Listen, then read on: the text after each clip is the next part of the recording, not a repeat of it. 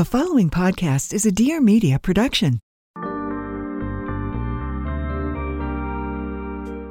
Hey, this is Alexis Haines, and welcome to Recovering from Reality, where I illuminate the messy and magical path of coming home to yourself.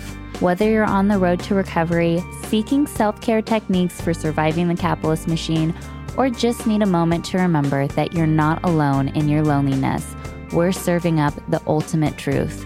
Your challenges don't define you, how you deal with them does. So, are you ready to recover from reality?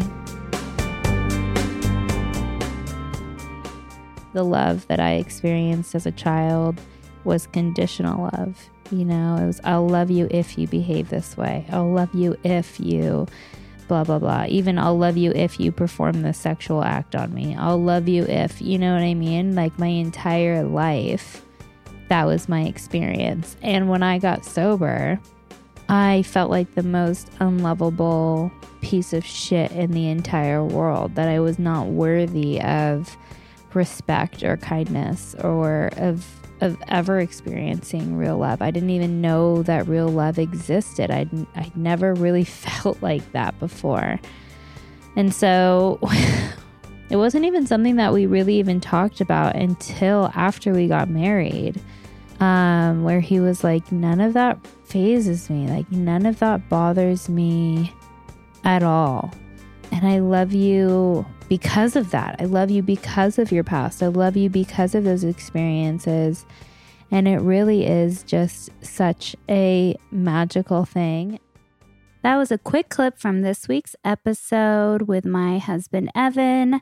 This was a two parter. Evan was on the podcast not last week, but the week before, and we did a Q&A segment.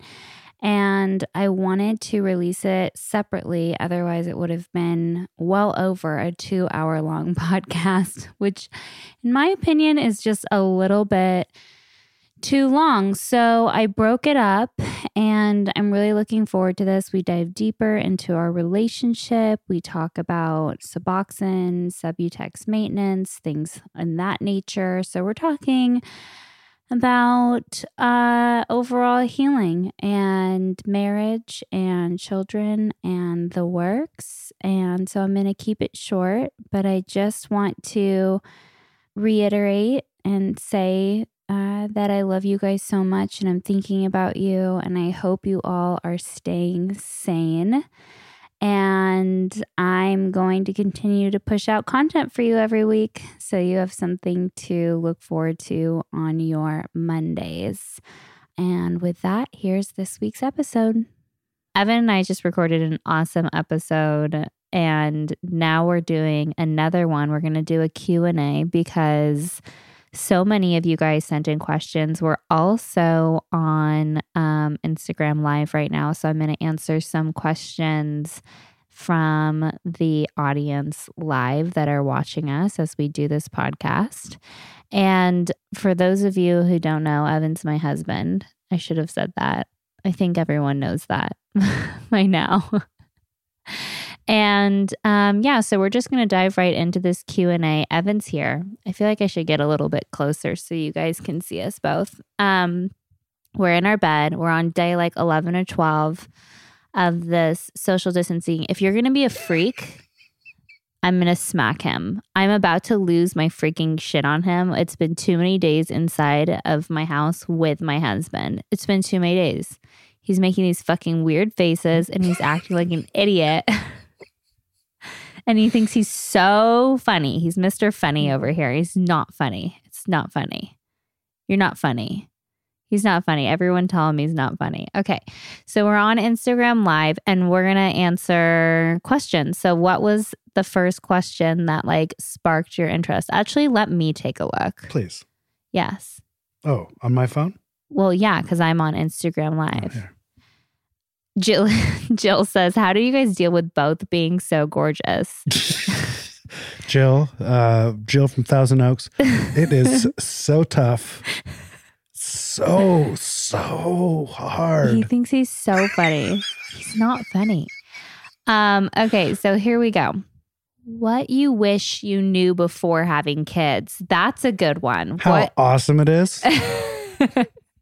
I love that he's saying how awesome it is. Our three year old is such a freaking handful. It's like God tricked us because our first daughter was quite easy. And then our second pregnancy, really, that was our third pregnancy because we had a miscarriage in between. But our daughter is so challenging. I think she just screams all day long. Like three years old is the hardest age by far. She has a very powerful voice. she, she's giving us a run for our money every single day. It's so intense.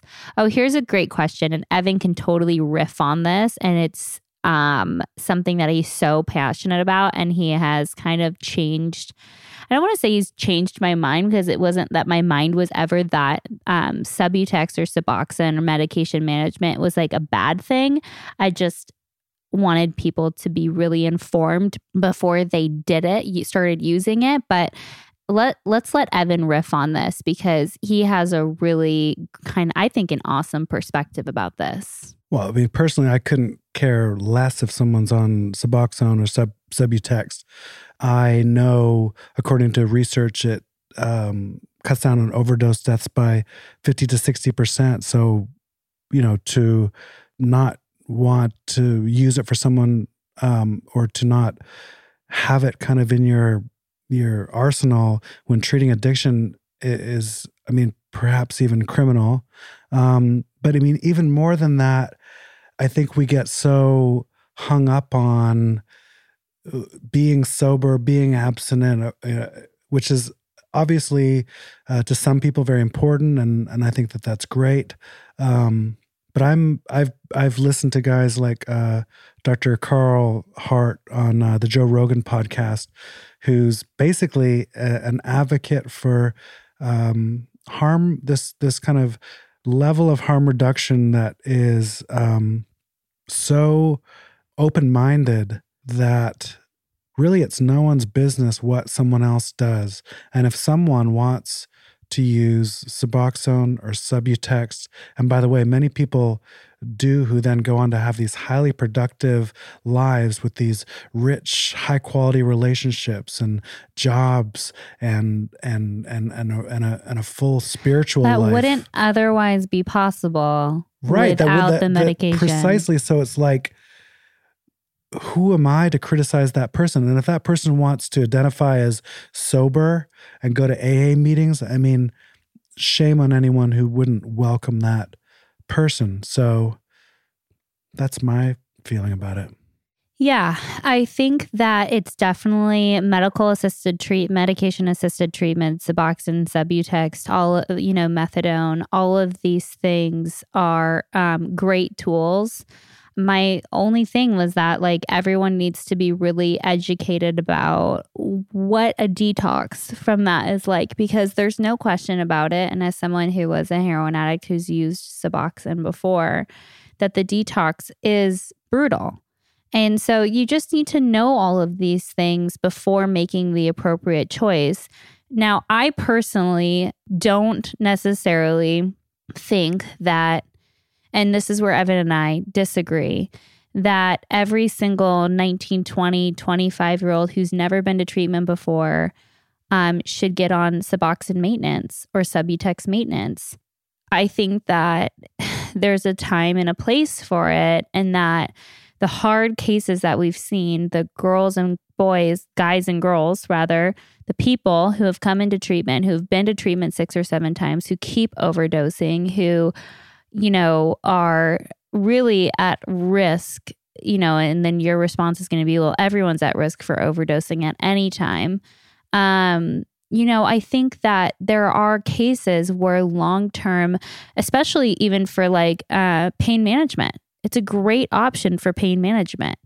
Um, I've never, I've personally never seen, and I'm sure there's there's outliers, but I've never seen someone who's 19 years old who just picked up an opioid habit in the last year or two, who's never been to treatment, who's never overdosed, and um, be recommended to be on I have. Suboxone maintenance.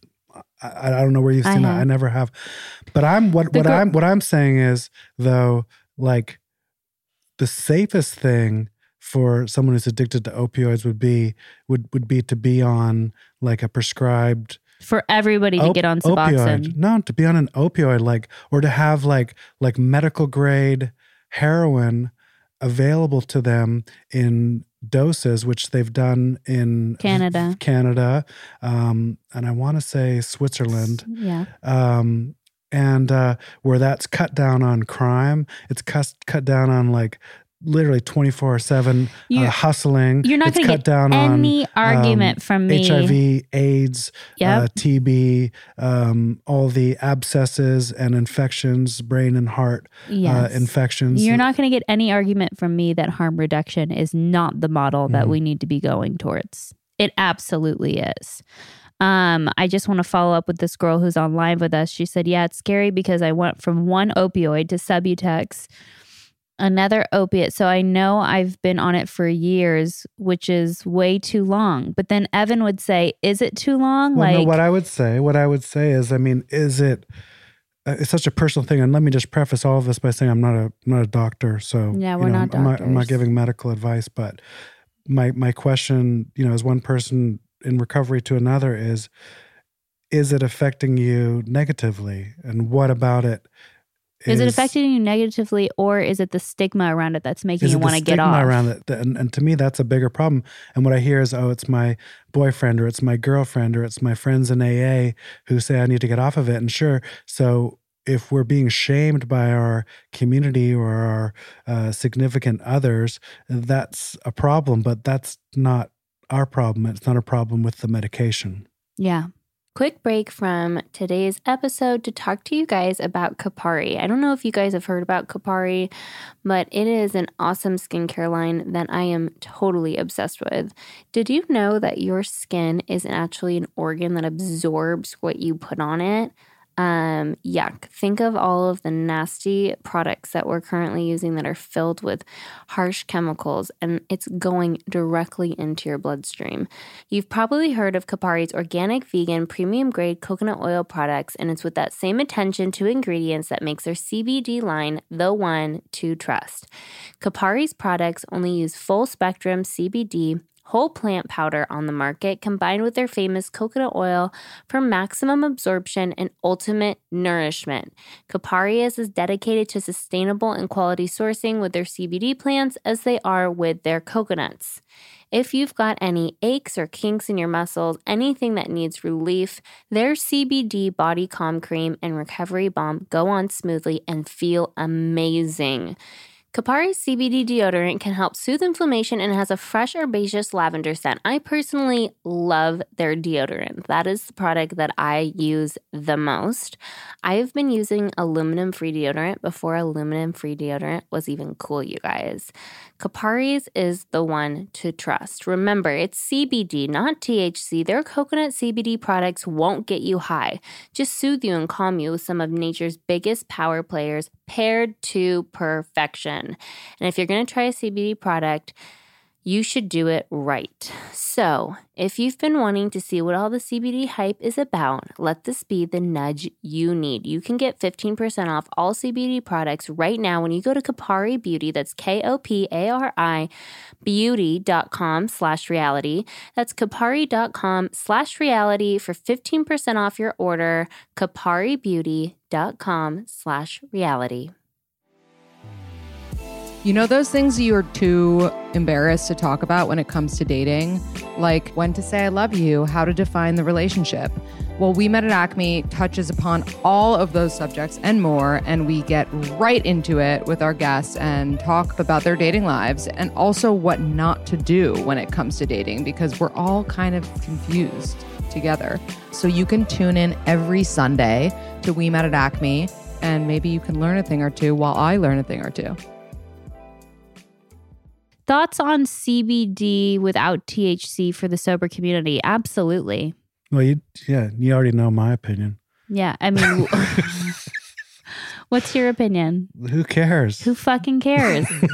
His opinion is who cares. We are so we're in I I love when you talk about how um we live in a time where it's all about purity. Well, we're we were literally We're descended puritanical from, from, from. Puritans and and these sort of weird. Well, we're we're descended from like a Christian people who that whole Christian tradition, which I love too, by the way, but has its own baggage that it brings with this mind ancient mind body problem where the there's a division first of all between the spiritual and the material between men and women between cleanliness and dirtiness everything you know on the one column is A shifted or, or placed above the other Yeah. and one is better you know one is worse like But who determines what's better and what's worse? well exactly and the whole the whole the notion whole is problematic Yes. So the our point is this that the idea that addicts or addiction is bad is a problem. Mhm. The idea that like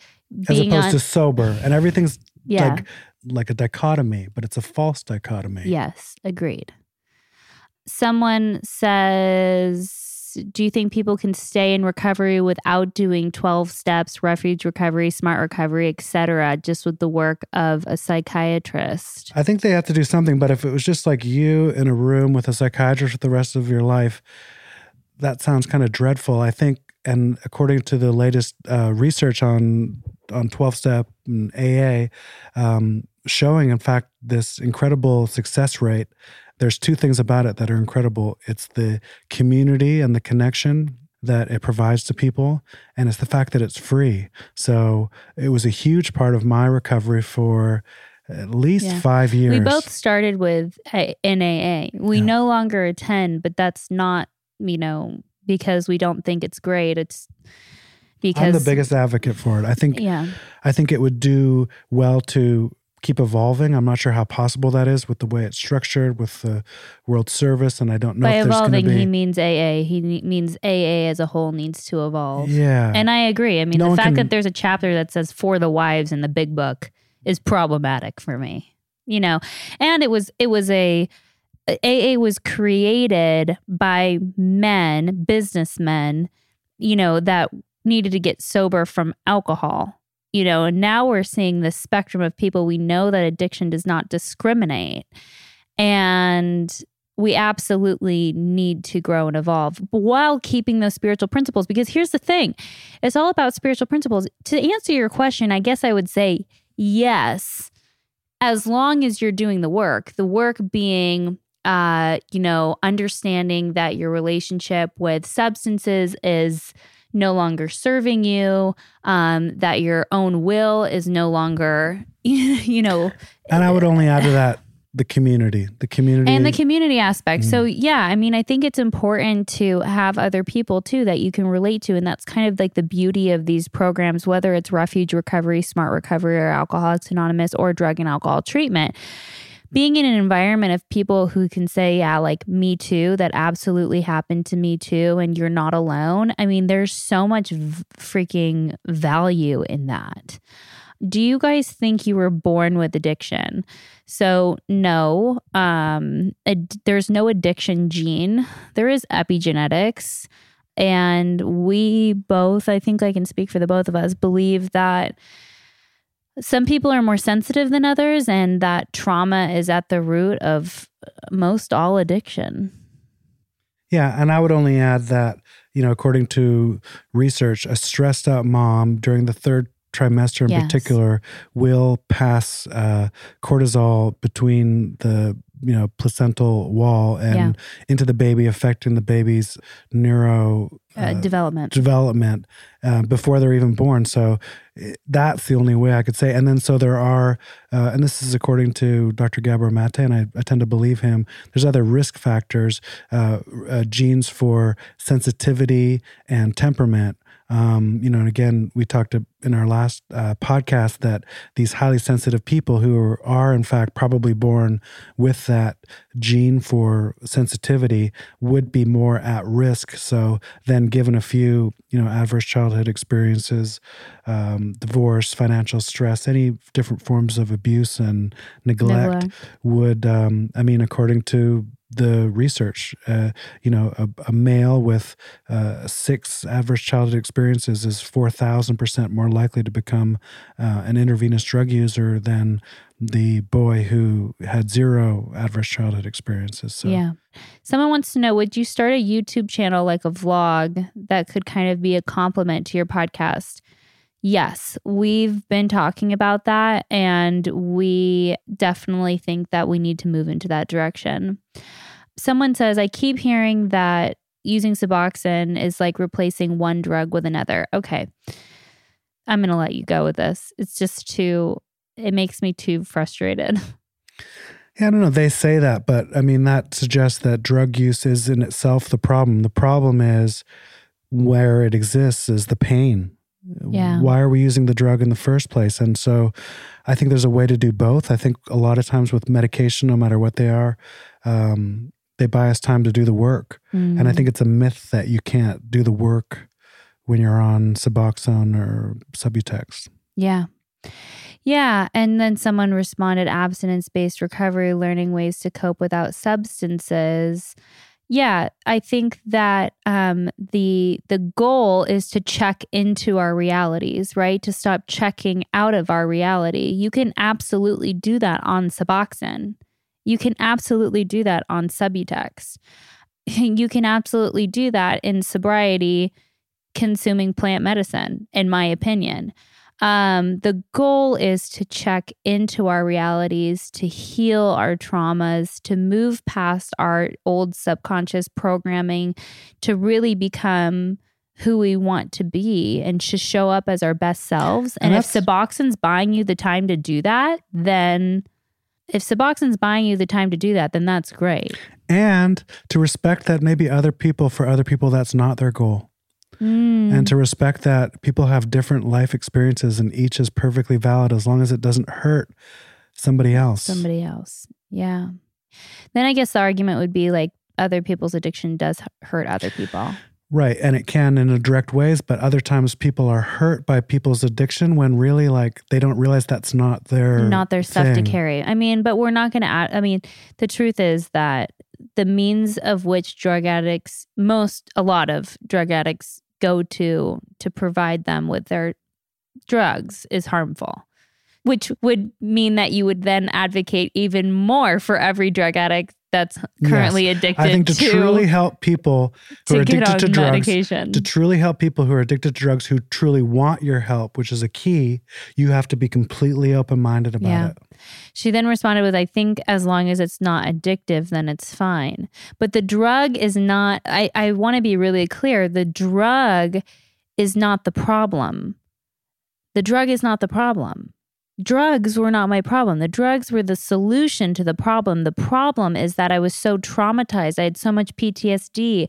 I had so much pain that I needed to use the drug to cope.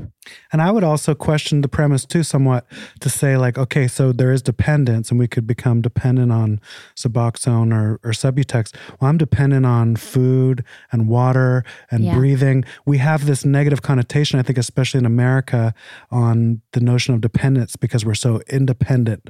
We're ruggedly independent. And we're, in fact, as we've learned during this pandemic, we're incredibly interdependent and everything Mm. depends on on everything else and being dependent on something in itself is actually not a bad thing there's Yeah. a negative connotation in our culture so what i'm saying is question everything question everything you heard Yeah, it's definitely interesting. Um, someone wanted to know what your drug of choice was. alcohol and ecstasy and marijuana and my first drug of choice was lsd and mushrooms i was kind of a little more like old fashioned Yeah, we way. definitely have different Yeah. experiences. Just wondering what you'd share uh, with your kids about your recovery. So I've answered this on the podcast Hmm. before, so I'm going to let you go with it. I would say once they're able to comprehend, I mean, sharing almost anything, all of these same ideas that I'm sharing with you all now. I mean, there's nothing, nothing I'm ashamed of per se, and so, you know, I would obviously keep it PG, but um, I think when our kids are able to kind of comprehend, and of course they can all probably comprehend before we think they can. So Yeah. when I feel that that time is right, I want to talk to them about you know all these issues. It's certainly not going to be a kind of just say no approach. Yeah, if Dare worked, everyone would have been cured by now. Um, it is interesting though. I just passed my nine year sober birthday, and we told Harper about it, and she didn't get it, but it was kind of cute, you know, to see her trying to wrap her head around it, and you know, and we did it in a very celebratory, you know, age appropriate way. So that was definitely interesting Um, so yeah, it was great. Name your favorite things about each other. Oh, that's a fun one. Okay, you go first. Hmm, put me on the spot. I want to hear all the things. Put you on the spot. I can I'm think of joking. 10 things I'm that come to my mind right away. I'm Come on. I think you're you're an adventurer.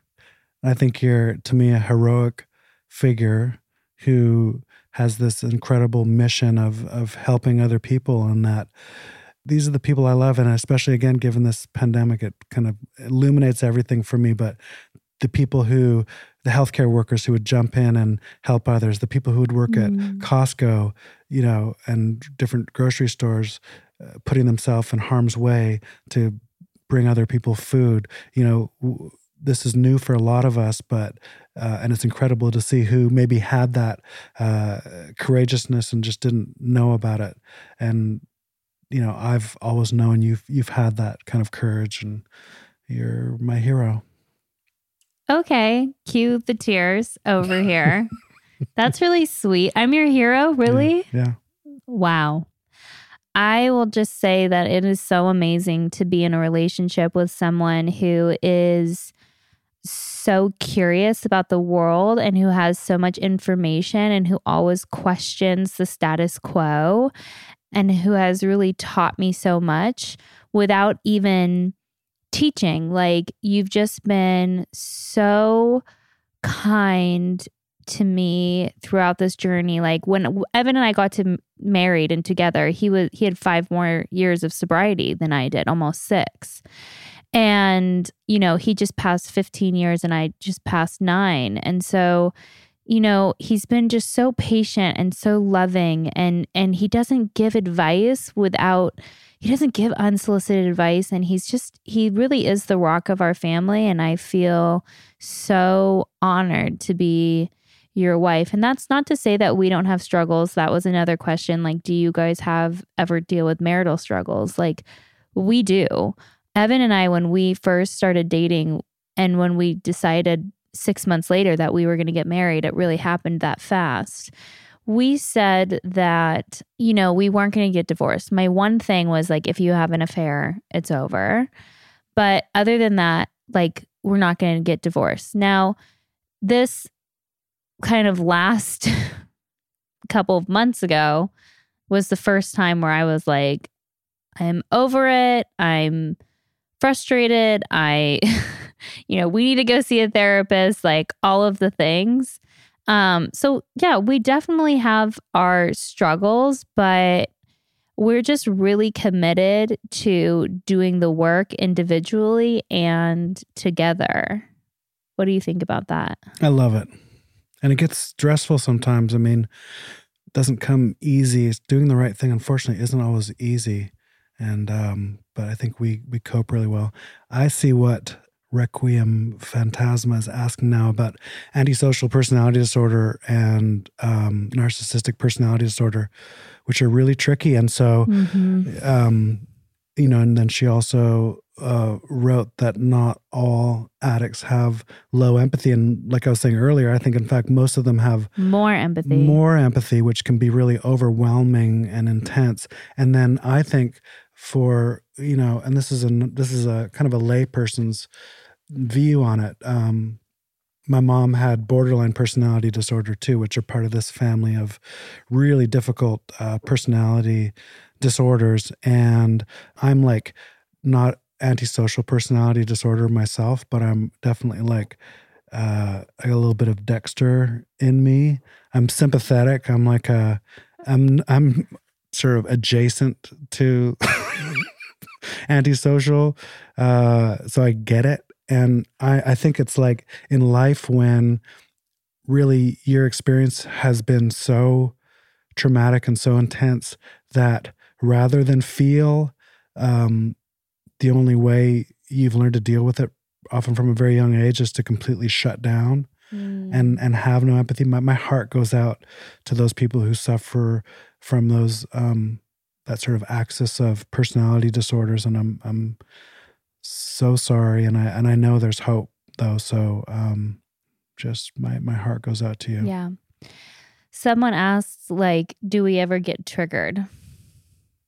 triggered triggered to like use. It's weird No. because we both say no, which is it's like like okay sure there's the moment where i'd be like oh it'd be really nice to um like have a glass of wine and unwind on really stressful days like that thought has come into play but then it's like but what's the point? You know like the point is i'm stressed out and i'm uncomfortable and so the solution to that is not a band-aid you know by picking up a glass of wine or a drug. The solution is taking better care of myself and self care. And that just comes with like time and really doing the trauma work. You know, like that's just something that eventually shifts into place. Like we can no longer look outside of ourselves for our for our healing. You know, we have to be willing to do the work and to have that ability to question, like, okay, I'm feeling uncomfortable. And so I need to get off my phone. I need to go outside. I need to pull over on PCH for me and stick my feet in the sand. I need to eat a meal. I need to catch up with a friend. I need, for Evan, it's like jujitsu is like his thing. And you have to find that thing that keeps you sane. It's certainly not easy, but it is so, so worth it. And for me, it was it's always been since the beginning. I remember. So this is you know 14 plus years ago, but I thought if I could just stay sober and do all of these things and achieve these things, that would be something. And it and it's just gone on now for 14. I didn't say like I'm gonna. years. Yeah, I said I'm gonna do it until I don't know when. I'm gonna try it, and it's like 14 plus years. I'm still just trying it. I'm seeing what how far I can Aren't you take it. 15 years? No, it'll be 15 in no, November. it's 14. Yeah. Oh, no, because we're five years apart. So you're mm. 14 and I'm nine. Yeah. Wow. We've been just married for so long. I, No. I'm out of it. Favorite things to do as a couple? Movie night. Is that your favorite thing? Oh, love it. My favorite thing is going on staycations. Mm, I love a good staycation. me too. Tips on longevity in a relationship and how to navigate conflict efficiently. I think having your own interests, having your own projects and interests and hobbies is key. Um, as far as you know, navigating conflict, I think we're still working on that at eight years married. It's definitely not always easy. I just like to apologize. He apologizes, but then I'm like, are these empty apologies? I feel like a lot of them have been, and and it wasn't until this like last big fight that we had, and we don't fight very often, that you finally kind of were like, okay, I've got to kick my ass into gear and do something. I don't here. think like any remotely sincere apology can be empty because I don't know, maybe it's just me, but if you're anything like me, apologizing isn't easy and it takes a real suspension of one's uh, ego and a real kind of dive into humility to find Maybe it in empty ourselves. is not the right word. But if you don't follow it up with action to change sure. it, then it feels empty. It starts and with so an that's apology. something that we've we've worked on for sure. But I think communicating and learning how to communicate. I love the love languages book. Um, so that's something that I would definitely go for. So how, if at all, does age difference affect your relationship? Pros and cons. I'm going to let you answer this one. I'm just going to say this that, like, I personally, and I know I've said this before, like, Evan my age difference was exactly what I needed. He was ready for marriage. He was ready to slow down. He was just in a different phase of life in his life. Um, so I just guess that, you know, and I like older guys. Like, that's just hot to me. So it's worked out. Go. And for me, um, you were always so wise and intelligent beyond your years, so that was never a factor. Um, Hmm. And we had so much in common. It was kind of like this odd couple scenario where you know I did have more in common with you than you know a, a lot of women who I dated, and uh, the sort of drawback would have been So not getting some of my references. And I remember I was like, you got to see this show, Taxi. It's got Danny DeVito. it's so good. And I like pulled it up, I queued it, and uh, I put it on. I think I watched like 10 minutes and I was like, this was not that good of a show. it really wasn't. Like the sitcoms nowadays are so much better. I do not like Friends though. There's a period in the 90s, which was, I know, like your He heyday. says, "Oh, I don't like Friends because it has a laugh track," but he loves Seinfeld, which also has a laugh track. Yeah, but it's just so much better. Um, and there was just like a lot of music and TV and stuff that I like tuned out in the late 90s. And for at and I was like eight. for almost 10 years. I was yeah. eight years old, and he was like sixteen All right. Or older, Older. twenty. we're we're almost sixteen years apart, guys. Yeah. Um, but it's worked really well. I mean, listen, have I thought about the fact that I'm going to be a widow pretty early? Yeah. I keep encouraging her to date. Go out there, have I'm fun. not going to date. After you Ah. die, I'm going to be on some island by myself with my girlfriends. I don't even know. What a waste. Have fun, babe. No, I mean it does. It it so that is something that's hard, but um, you know, nothing's really stopped us. Like Evan's fit. He's like young. He's like at heart. He's hot. You know, he's like physically attractive. We have an epic sex life. Like we just get along so well. And I think at the end of all of at the root of all of it is that we're each other's best friend, and we really just adore each other so much. Don't you think? I do. Okay, tips on how to keep the excitement alive. Excitement's- Evan's not the greatest at excitement's this. overrated. That's his excuse. Okay, moving on. Um, what advice would you give to the spouse of an addict? That's a really good one. like an active addict. I mean, there's different Yeah. scenarios. Active addict. Well, you know, it's it's whatever you're into. I mean, th- there's so many questions I'd have to ask. I mean, was the person actively an addict before you got married? Uh, had they been before and were sober and then they relapsed? I mean, I think that it's a real tough one. You know, it just it depends what you can handle and take yourself and if that's your thing or and if it's not your thing then i think you'd have a better chance of kind of taking yourself out of a situation than certainly than changing the person i mean i, I don't know what else if if it's a situation where they've been sober before maybe when you first met then they relapsed i mean you just have to be direct with them there's no games there's no oh no i just had a little bit it's like look i know what's happening I, I love you so much. I'm so worried about you. I'm not going to be able to do this. So, what can we do? Confrontation can be done in a loving but very direct way. And I think hmm. that's that's important. Someone says if you can go back and relive one moment you had together, what would it be and why? Hmm.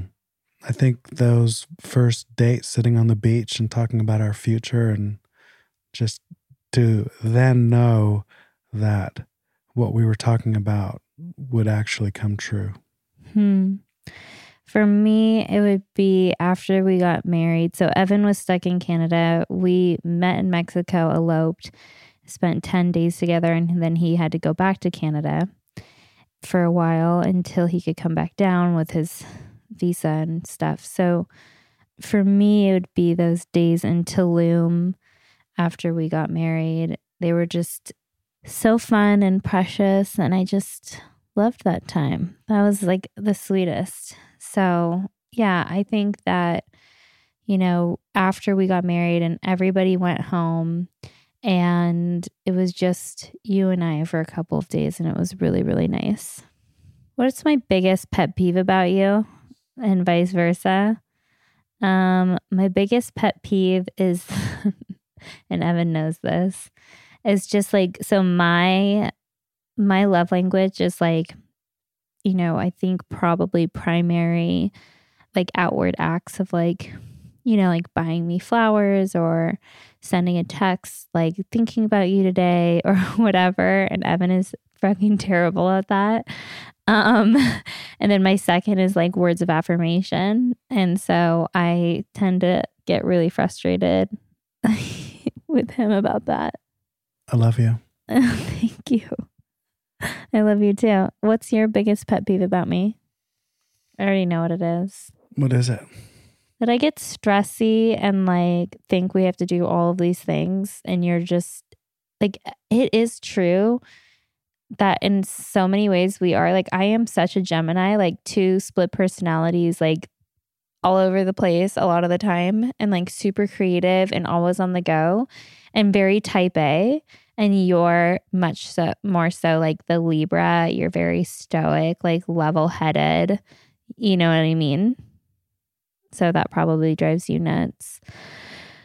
Was there any questions on there that you saw that you Yeah, there was Yeah. one. What are the biggest challenges you guys face with Alo House minus the finances? So um, we talked about this. How did they know about the finances? Well, so It's hard. we it is hard. It's hard. It's hard running your own business, and and it's hard um, doing the right thing. I mean, doing the right thing.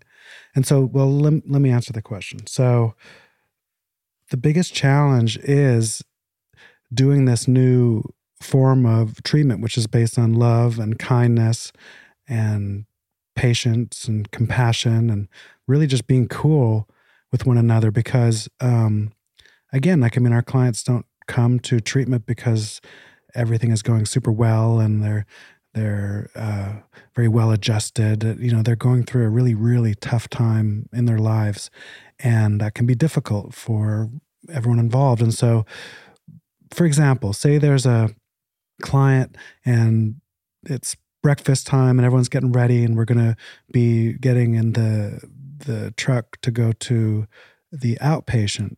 And there's a client who's really kind of struggling and won't get out of up out of bed and won't go. And so when i do interviews with staff i always ask them I, I, I spell out that scenario and i say what do you do?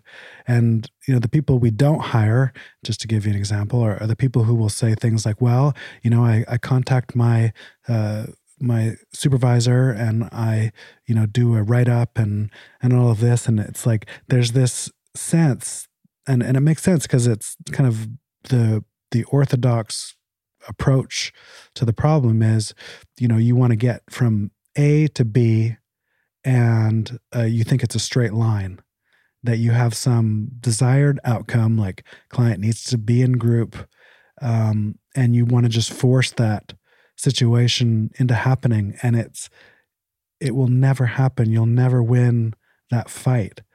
So instead it becomes a dance like how can we you know see this as an opportunity to connect with another human being and for example wonder what's going on today that is making it so difficult for them to get up out of bed like what's happening? Like are you okay? And that's the premise that we need to start with but in kind of a fast-paced work environment that's hard to do and it's hard to do because again it defies kind of a lot of our uh, instincts which have been i think conditioned though to i don't know be be kind of counter indicated they they seem like the right thing to do but they're really not. You know everyone's heard about the stanford prison experiment right which i don't know they did in the, in the 60s or 70s and they dress up some of the participants in white lab coats and they're in a relationship with the quote unquote kind of prisoners and it, very quickly this whole thing descended into chaos because of the power differential and the people in those kind of official uh, roles of authority abusing and taking advantage of that power. So it takes a real certain kind of person who can be, you know, confident enough with themselves to get the job done and their abilities, but soft enough to be flexible and bend and be like water and know that the uh, shortest distance between A and B is not a straight line, almost ever. Yeah. One person wanted to know, and I think we'll wrap with this. Um, did my past scare you? No. I thought it was like the coolest thing. So we we we, we talked about earlier um, in in the in the last podcast. You know, you sharing that you'd just been voted the most popular celebrity mugshot, and I was like, who? So I went home. didn't have I don't know if I didn't have the maybe it was before the internet was on the phone. yeah, so- it was before I. Okay. It was, or So- just as iPhones were starting. Right. So I had to like run home, home. Google, like Google who is Alexis Neiers. And it popped up, and I was like, oh my God, this is like the cool. I've heard about this burglar bunch. Now, I'm not advocating that anyone break into anyone's house. There are very few uh, more violating, horrible uh, things that humans do to another. Um, and yet, I thought that was so cool. And there was a time when we were getting married where your mom was trying to clear your good name and this was a plot that was a crooked detective and you'd been framed and I was like, "Are you kidding?" Yeah, Don't- like we didn't even. We were like, okay, yeah, sure, that's true, but we don't care. Well, yeah, and I mean, so I, I, I'll I'll also say a quick plug for your book too. Uh, that the way you describe it in your book was actually even more interesting than I thought it was before, and there's certainly more to the story. It wasn't exactly like, well, you all need to go read the book, but um, to find out more. But uh, I was like, don't you dare clear her name. This is the coolest thing because I thought that you know. Uh, I've been always champions for the underdog. I do. And the power of someone transforming their life from a twice convicted felon into this angel whose sole purpose is to help others is just so beautiful and so powerful. And I wouldn't have you any other way. Okay, I'm starting to get teary eyed again. Just because you guys don't understand what it's like to have, or maybe you do, and maybe you're blessed to have um, really to experience unconditional love. All of the love that I experienced as a child was conditional love. You know, it was, I'll love you if you behave this way. I'll love you if you blah, blah, blah. Even I'll love you if you perform this sexual act on me. I'll love you if, you know what I mean? Like my entire life, that was my experience. And when I got sober, I felt like the most unlovable piece of shit in the entire world, that I was not worthy of respect or kindness or of of ever experiencing real love. I didn't even know that real love existed. I'd I'd never really felt like that before. And so when Evan like it wasn't even something that we really even talked about until after we got married. Um where he was like none of that fazes me. Like none of that bothers me at all. And um and I love you because of that. I love you because of your past. I love you because of those experiences. And it really is just such a magical thing. And I feel like it's a once in a lifetime love. And so when I say that if Evan died, it's weird because I always say, like, if I ever died in some like freak accident or from coronavirus, um, that I'd want him to get remarried. And I told him how important it was, you know, for him to not introduce the girls to a bunch of women. Like we've had these conversations, right? Like what like my ideal would be, right?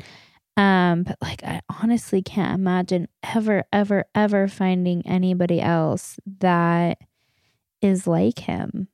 So um I think that energetically and vibrationally and spiritually and emotionally like we're always calling each other up to like rise up to continue to stay in the work. And if you can find a partner who's in that with you that is like that's one in a million. Like that's once in a lifetime. I don't think that i could ever have that again honestly. So We're on a mission.